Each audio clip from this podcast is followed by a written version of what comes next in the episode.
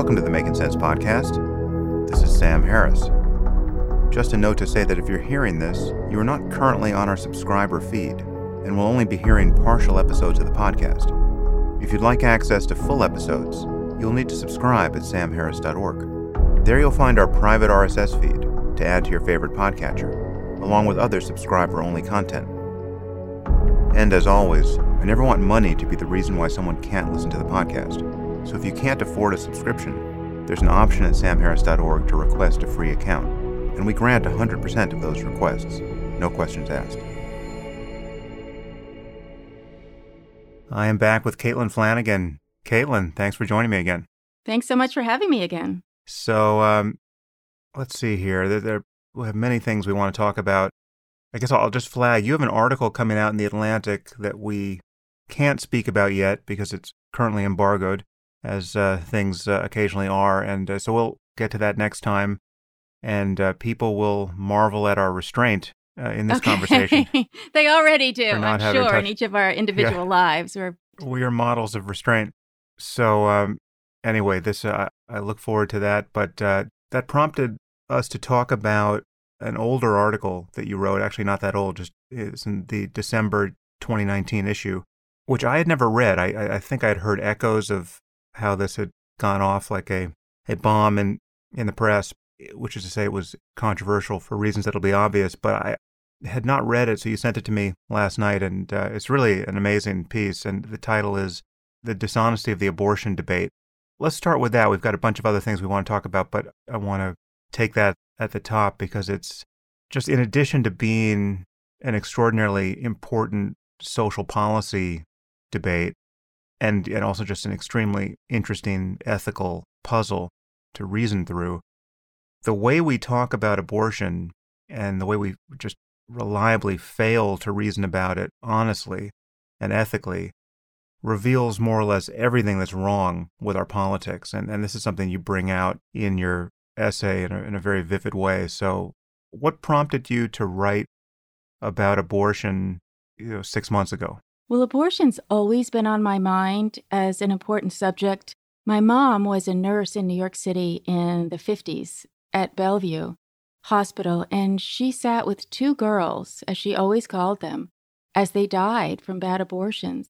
You know, an, an abortion is it's the kind of thing that done correctly in a medical office by someone who knows what he or she is doing, very easy procedure to get right without those preconditions, it's an incredibly easy procedure to get wrong, principally in terms of sepsis.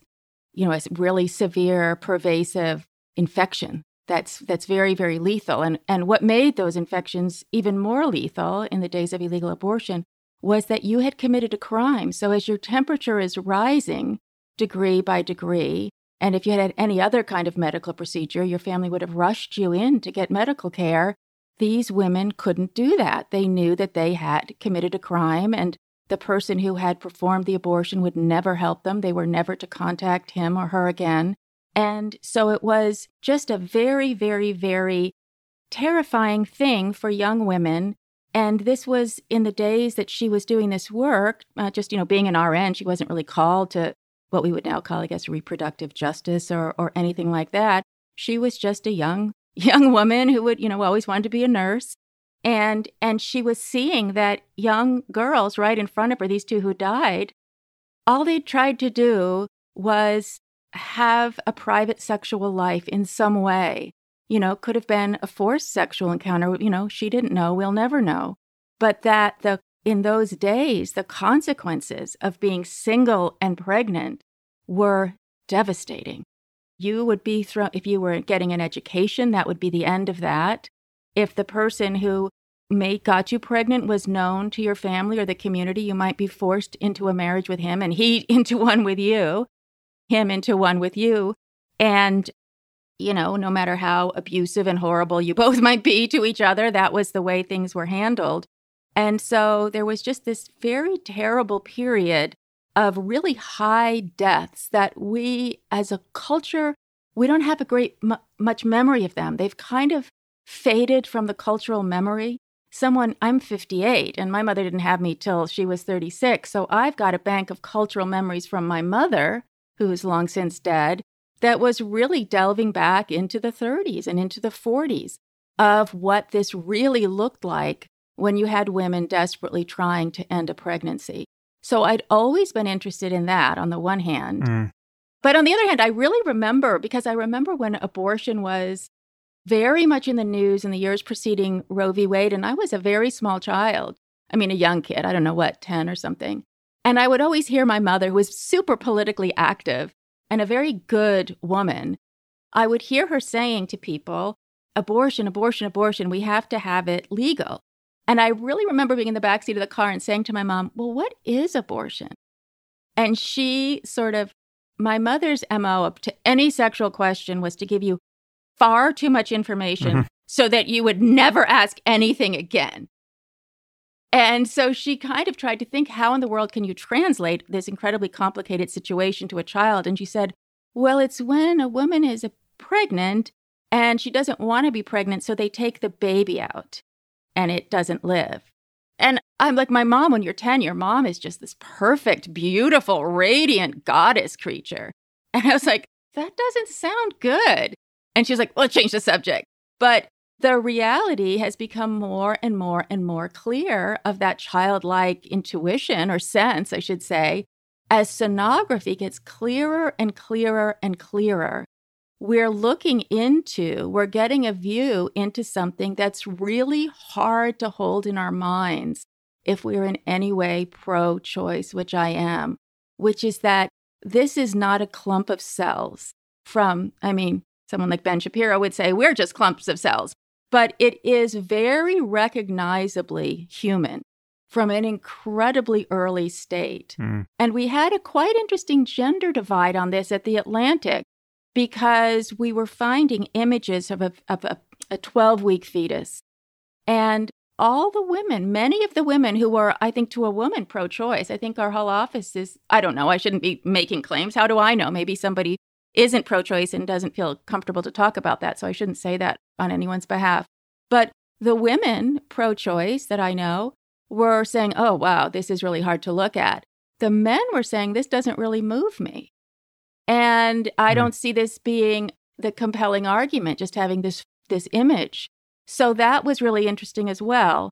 But I, I really thought ultimately that the reason we can't talk about abortion and we'll probably never be able to, is that it's one of those situations where the best argument of each side is a damn good argument. Right. And almost airtight. And the argument, the best argument of the pro life side, to me, it's not a religious argument because everyone has a different religion and everyone has a different set of beliefs. So if you, and uh, religious beliefs aren't supposed to set public policy in America. But the sonograms are incredibly powerful scientific fact. And you can't look away from them. And they and these um, knowledge that really only medical people had who would attend to say very late term miscarriages or or any kind of miscarriage where it would have to be conducted in a hospital with a D&C and so forth. They kind of knew what you know, a 12, 14, 16, 18 week fetus looked like. But even then, it's a bit desiccated with the time of a miscarriage and so forth. But we're all looking at it.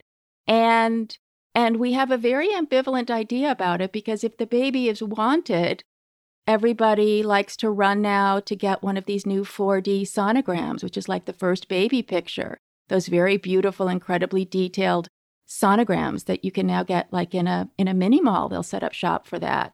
So that's the argument. The other side is women truly die from abortions. It'll be a different kind of death in the main if it ever becomes illegal again in america a lot of things have changed access to antibiotics have changed but it will be very regressive it'll hit the poor much harder than the middle and upper class socioeconomic upper and middle class and all sorts of things happen in the lives of a woman, a life of a woman. You know, of course, there's issues of rape and, and abuse and all of that. But there's just also the fact, as I brought up in this piece with a piece of evidence, there's kind of a moment in some women's life where I just can't cope with this now. I just can't. I'm overwhelmed. And the conditions in my life, whatever they are, I, am not speaking for myself, I'm speaking for a woman in this situation, whether it's the nature of my relationship, whether it's my fears about the future, whether it's that I finally got through some really horrible postpartum depressions with my first two or three, whether mm. it's I need to get away from this man, and if I can get my kids to kindergarten age, I can go back to work. Whatever it is, there is such a world of entirely legitimate reasons to get some help and terminate this pregnancy. And if you don't have it legally, if you don't have it, as I say, you can have this procedure done so safely. You know, a little prophylactic antibiotic, I believe, goes goes home with a lot of women just to completely ensure. And far from being told, as an illegal abortionist would say, the number one rule in every account you will ever see is never give my name to anyone and never contact me again. The opposite is true. If you have any temperature, if you have any discomfort, you're to call back, and we have a 24 hour line. You know, they're not letting women die of sepsis. So, this is the real conundrum. Both sides have an excellent argument. And where I've netted out is I have accepted that in abortion we lose the baby, but I'm not going to lose the woman too. That's that's where I have netted out. Mm. But other people will net out differently, but I think it's incumbent on any of us who takes a public or private opinion on this in terms of counseling a friend or voting a certain way. I think we really need to think through the opposite side of our own position and see either what strengths it might have that we haven't acknowledged or what ways that our positions could be tailored to some of these absolutely true, very sad, desperate situations that both sides of the equation present us with. Yeah. In your piece, what you also just did here is make it obvious that this is a ethically complicated situation, which is not what happens politically. The political ends of the spectrum treat abortion as though it were there was just a, a knockdown case against the other side it was so trivial and so clear that it need not even be expressed. You know, so if you're religious, life begins at the moment of conception, or abortion is murder, and we don't have to talk about why we're against murder, mm-hmm. and we can liken the the history of abortion here or anywhere else to the Holocaust or some other you know obvious atrocity, and you know end of argument. Not acknowledging, much less dealing compassionately with the ocean of suffering on the other side, for which abortion, in many cases, a very clear remedy. I mean, you just spelled out many of those cases, uh, you know, rape mm-hmm. or uh, relationship chaos that is just completely incompatible with bringing a, a new child into the world. And then, but from the other side, and this is where, you know, well educated liberal types have their own blind spot, the left has treated abortion as though it were simply a question of a woman's autonomy, right, without any other ethical implications. And this is, you know, you might want to say, I mean, I think I probably would want to say that some of the the insensitivity here has been born of necessity. It's just it's a reaction to the, the dogmatism and authoritarianism of the right and the very real danger of tipping back into this awful history of, you know, women dying unnecessarily over botched abortions. And by the way, Sam, I would just interject we have no idea how many died because it was very rare. A doctor worked out with a family. It was such a shaming thing for mm. a, a death certificate to say abortion and for that to be in the public record that there was, it would be called peritonitis, it would be the big thing that was in the 30s. You see it all over and over. It's interesting that people didn't catch on that, oh, she ate peach, can, tinned peaches, canned peaches, or a canned tuna fish, and there was botulism in that. Mm-hmm. And that's what killed her. So we will never really know how many women died uh, uh, over and above the huge number that we know about. Yeah. So uh, let's just go into how insane some of this history was for a second, because I, in your article, which is, I recommend obviously everyone read. It's not very long, but it was full of detail that I found astonishing and for some reason had never encountered. and also you link to an article by Katha Pollitt from 1997, which contained some information that I had never come across. Mm-hmm. For instance, in Pollitt's article, she points out that first of all, the the numbers of abortions that were performed under you know the medical supervision of the time was very high in the 19th century and up until the 20s. The time of truly sordid, dangerous, self-administered, you know, quote back alley abortions. I mean, that the, the peak of that was more in the 40s and 50s, and I mean, appallingly, you have like the Journal of the American Medical Association recommending that hospitals not provide medical treatment to women until they had confessed mm-hmm. fully to, you know, who had gotten them pregnant, who had performed the abortion. It was literally like a just an official recommendation of a medical inquisition mm-hmm. before you administered life-saving or potentially life-saving treatment to a woman who had shown up at the hospital, you know, at death's door. I mean, it's just completely insane. But the piece of history from your article that uh, I never knew was the role of Lysol in all of this. I mean, your article contains an old Lysol ad, which is obviously, I mean, before mm-hmm. I might want to, to read your description of it. You're, you're describing this as just an obvious ad for you know, self administered abortion through Lysol. And I'm thinking, okay, there's no way the, you know, Caitlin's too deep into this topic. There's no way this really is going to be, at minimum, it'll be susceptible to another interpretation here. Mm-hmm. But then you see the ad, and it, this is just madness. This is like some counterfactual history of the United States that I, mm-hmm. I never knew was possible. So, just anyway, describe the wonderful branding of, of Lysol we have now.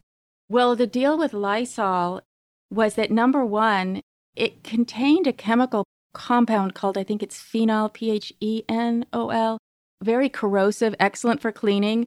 Came in uh, to, to just tie all the storylines together. It was big during cleaning hospitals during the Spanish flu because it was so powerful. And women would use Lysol, and it was all but publicly stated explicitly in the ads. They, they couldn't explicitly state it that douching with Lysol after sex would very much lower your chance of getting pregnant, which it, it did, you know, because some of that would trickle in through the cervix and its uh, corrosive force. But if you were pregnant and you found a way to get Lysol into the womb, you would perforce kill the baby and anyways, or the, the fetus, whatever we want to, I know it's loaded language either way, but so the ad shows it's a very beautiful piece of kind of mid century uh, graphic art a sort of middle class looking white woman. Her hair is done, her nails are done, she has a wedding ring on. She's sort of what we imagine when we think about, oh, the wonderful post war American suburbs where middle class white people were leading this kind of enchanted life. She's, a, she's like a June Cleaver type, younger than June, mm. but that kind of person.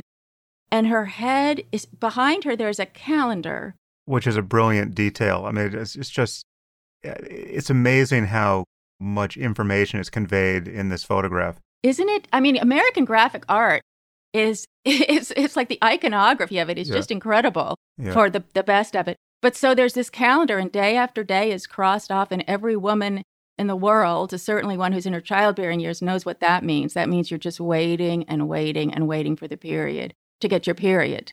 And she has her, and believe me, to your many, I'm sure all of your listeners are younger than I am even in my lifetime, there was there were no like home pregnancy tests. If you, God forbid, thought you were pregnant, you had to wait and wait and wait and then go see a doctor. You waited as long as you could. And fortunately for me, I eventually got my period. But but she has her head in her hands and the copy is I just can't face it again. Yeah. And that That's the headline. yeah. And the headline, sorry. Graphically brilliant. And that concept of I can't face it. And it really, I first saw this, it was last May. I'd known about kind of the Lysol ads, and I had really studied the famous actress Margot Kidder, who was the Lois Lane in the first Superman movies mm. and had a lot of a very tragic life, maybe not unconnected to this. She wrote extensively about this abortion she had as a girl where they filled her womb with Lysol. And I thought, my God, what a hideous event. And then in May, when I saw this ad, I thought, my God, maybe it was a common event And, you know, as terrible as the internet is, the things that it's great at are incredible. I was able to do the amount of research that in pre-internet days I would probably have given up on. You know, I, I, I need to I need to search all the medical journals in North America, possibly England, from this, you know, bling, bling, bling, bling. There they are, New England Journal of Medicine, something in Albany, you know, put your credit card in.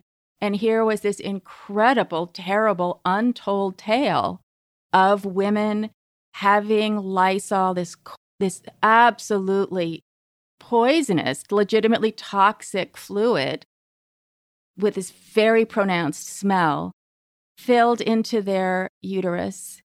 And it would start, yes, it would kill the life of the baby, fetus, embryo, the fetus by then, but it was would start shutting down the woman's organs.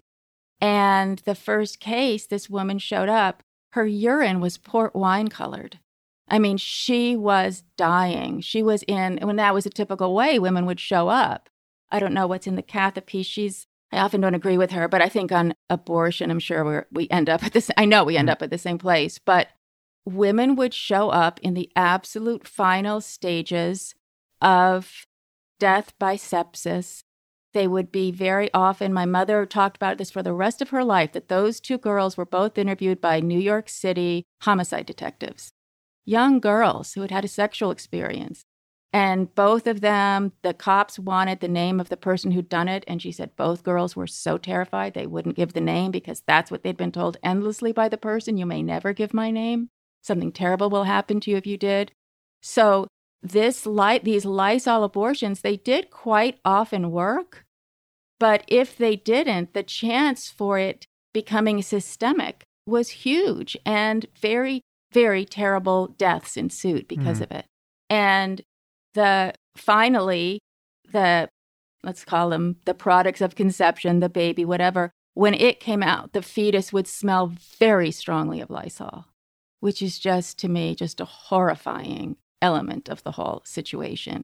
And it's sort of where the notion of a sort of abortion being a murderous thing, you can sort of see where that comes from. But going back to history, I, I, I definitely know what you're mentioning, Katha, talking about the, the notion of a confession. Instead of giving your medical history before they treat you, you have to provide a confession. Now, in nothing else, you know, if you go in and you've burned your hand on the stove, you don't have to confess anything before they'll treat you. You just say, so they can give you the best treatment possible if you're awake, what happened. But the whole notion that you'll hear on the right, or let me just say the anti legal abortion group, is that can you imagine that there's great anger that it came down to obviously a Supreme Court case. And they'll always say, could you imagine if the founding fathers had ever thought that their grand constitution would be used toward abortion?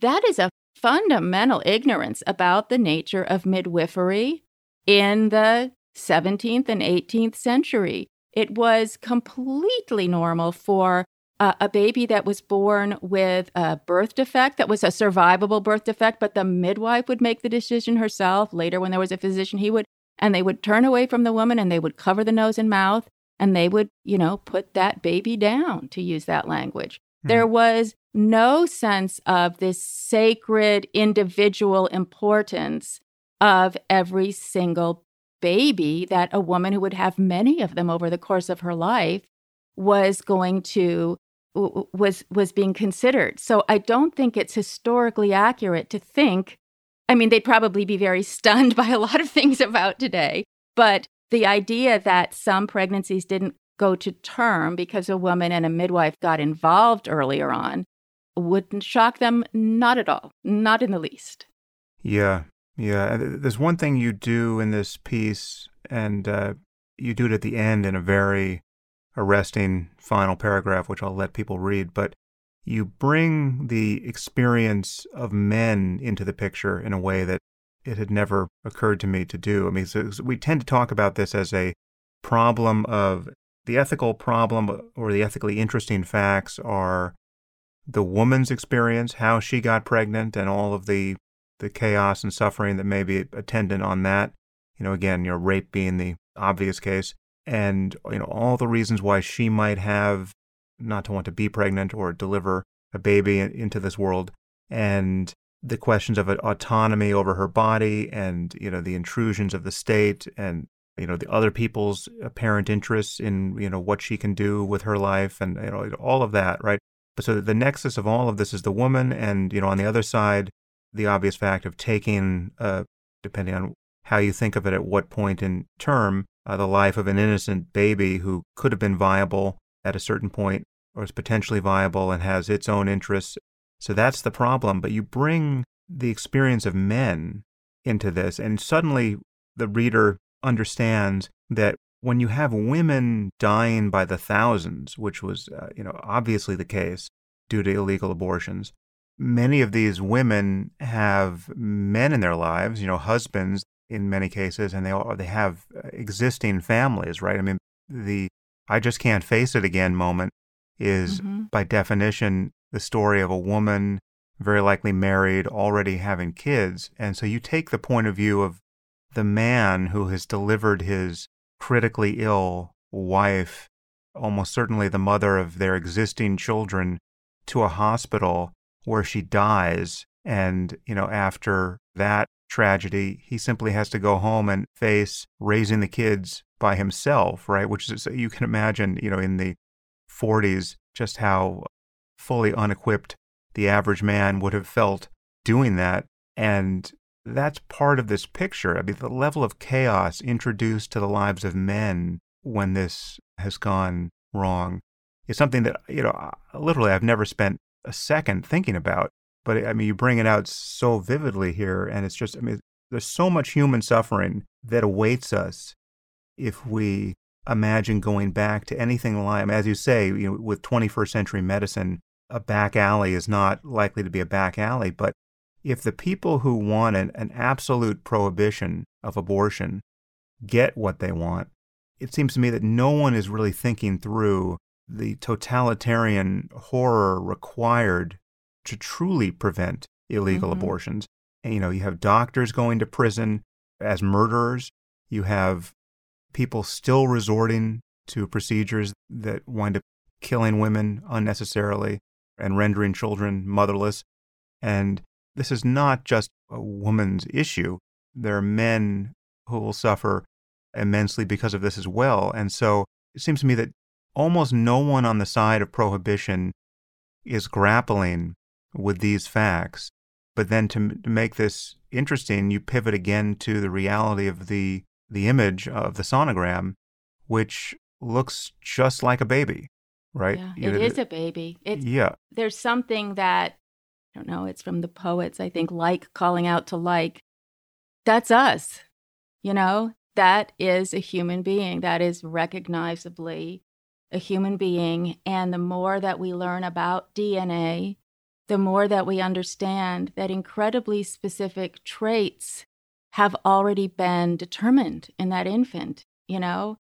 I, you know, I've got one kid who could sit through you know, two lectures at a, five, you know, at a second grade. And I had another kid who was like, boy, his, his foot would be tapping, you know, 10 minutes in because he's just a very active, lively person, always has been. All that, you know, maybe there's an artistic talent that's settled. It's all in there. That's, you know, and we all know as parents that in the beginning we think, I will infuse my child with the perfect set of beliefs and they will replicate them. And then they come out and they are, they are actually their own person. And they have their own ideas about who they should be and how they should be. And all of that is extinguished in abortion. But I also say it's extinguished at almost exactly the same rate as miscarriage. And when someone has a hmm. miscarriage, absolutely nobody goes up to her. I mean, I had one, I was very heartbroken. Nobody comes up to me and says, Well, did you ever think about the child you lost and all the talents he had did you ever think about the pain the fetus must have gone through as it was, you know, rejected from you? People just comfort you and they help you and they counsel you and they tell you, don't worry, you'll have another baby. And so all of this language is is just very interesting to think about. But 20% of pregnancies end in a miscarriage and 20% end in abortion is our, our best statistics. So, you know, life is not easy to women in this whole world of mm. reproduction. It really isn't. And it never has been. And the idea that abortion is the product of she women, you know, horrible feminists, which, hey, I hate them too. So you, you, you, you got me there. But on the most part, but the idea that it was just to create a certain kind of callously lived sex life, and it for some women it is, but far, far longer throughout all of human history has been women coping with, you know, all of human sexuality, which men don't really have to. And you mentioned this man in the in the article, and one of my news flashes that will like my career will be evergreen if I just continually say this shocking piece of information that not all men are bastards. And a lot of men really love women. And if they're in a romantic relationship with a woman and over many years really love her and really care about her. And, you know, a lot of men, if they walked into the kitchen in the middle of the night and the wife had her head in her hands and she's sobbing and saying, I can't go, I can't face it again. A lot of men sit down and say, in the men in the male way that women tell us they hate, but is actually in some situations extremely good, they say, let me help you. Let me figure this out. Let me help you solve this problem. And and it's our problem because, you know, we're both pregnant. I made you pregnant. You know, our our our, you know, physical congress made you made you pregnant. And so resulted in your being pregnant and our being in this situation. So it's something that can be handled in a very a moving way by men. Yes, I, I want to bring up two things that you don't mention in the piece, and they seem to me to be relevant to the ethical question of where one draws the line here in terms of admitting that abortion is the the most ethical remedy to a, a non-optimal situation, all things considered. And so at the extremes, it seems to me that it's trivially easy to answer. I mean, if you're talking about a a merely fertilized egg, you know, day one, that's not a human being. You don't have to worry about the possibility of suffering. So, using an IUD or anything that it is essentially performing an abortion at the earliest possible stage, you know, the morning after pill, this is not an interesting ethical question, and no one's a murderer for doing those things. If a person thinks that, well, then that person has religious ideas which uh, mm-hmm. make no sense, and they especially don't make sense in light of the fact that, as you pointed out, although not in these words, God is the most prolific abortionist of all. I, I wouldn't say that that position has no sense, the religious position. It's certainly not my position. But I, I can certainly see an, an argument outside even of their, their religious faith that would say, this is us, this is the spark of us, this is the beginning of us, what we do to the least of us, etc. I mean, it's not my belief, it's not your belief, but I could see it being I could see a situation in where it's not absurd. To to me it is a bit absurd, but but anyways, I just I just have much more interest in in in I'm always kind of interested that maybe people are right about things. So I always hold space that they're right about that, but I don't believe it whatsoever. Well, it's just you, you can create a situation where you have dozens of zygotes in a petri dish mm-hmm. and it becomes especially absurd. This is the you know, argument I made, I believe, in Letter to a Christian Nation.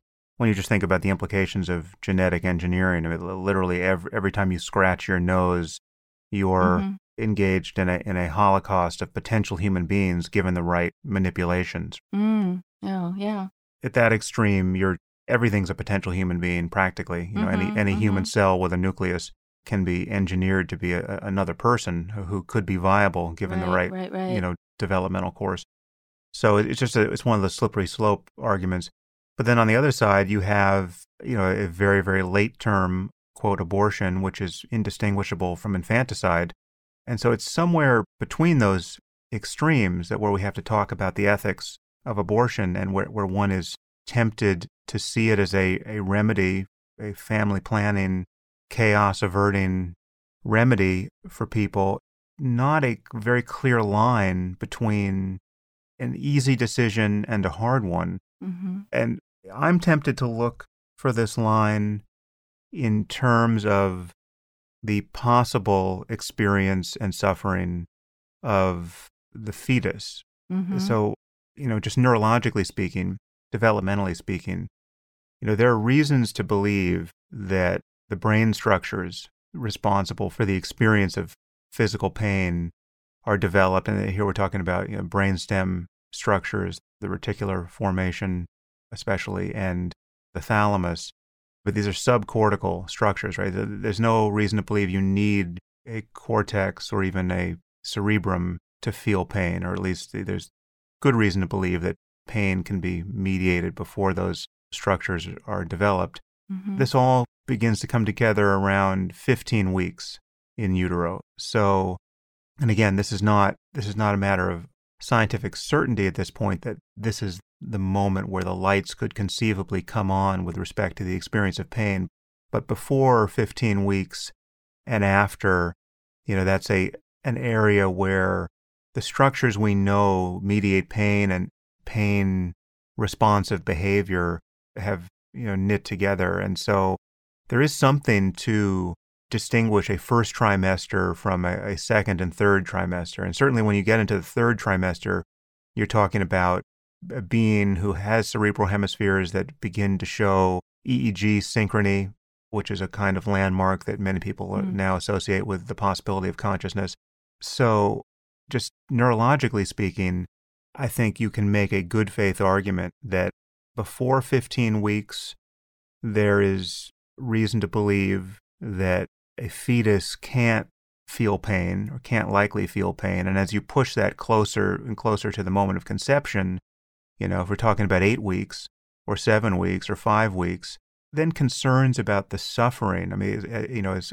whatever a, a sonogram image might do to you intuitively, the concerns about suffering are less and less reliably founded. And the fact that it looks like a baby, that concern shouldn't be that it has fingers and toes as much as whether it has a more fully developed brainstem and thalamus when you're talking about the prospect of this little being suffering or potentially suffering anything that could happen to it and therefore having interests that can be you know destroyed by a decision someone makes and, and all of that.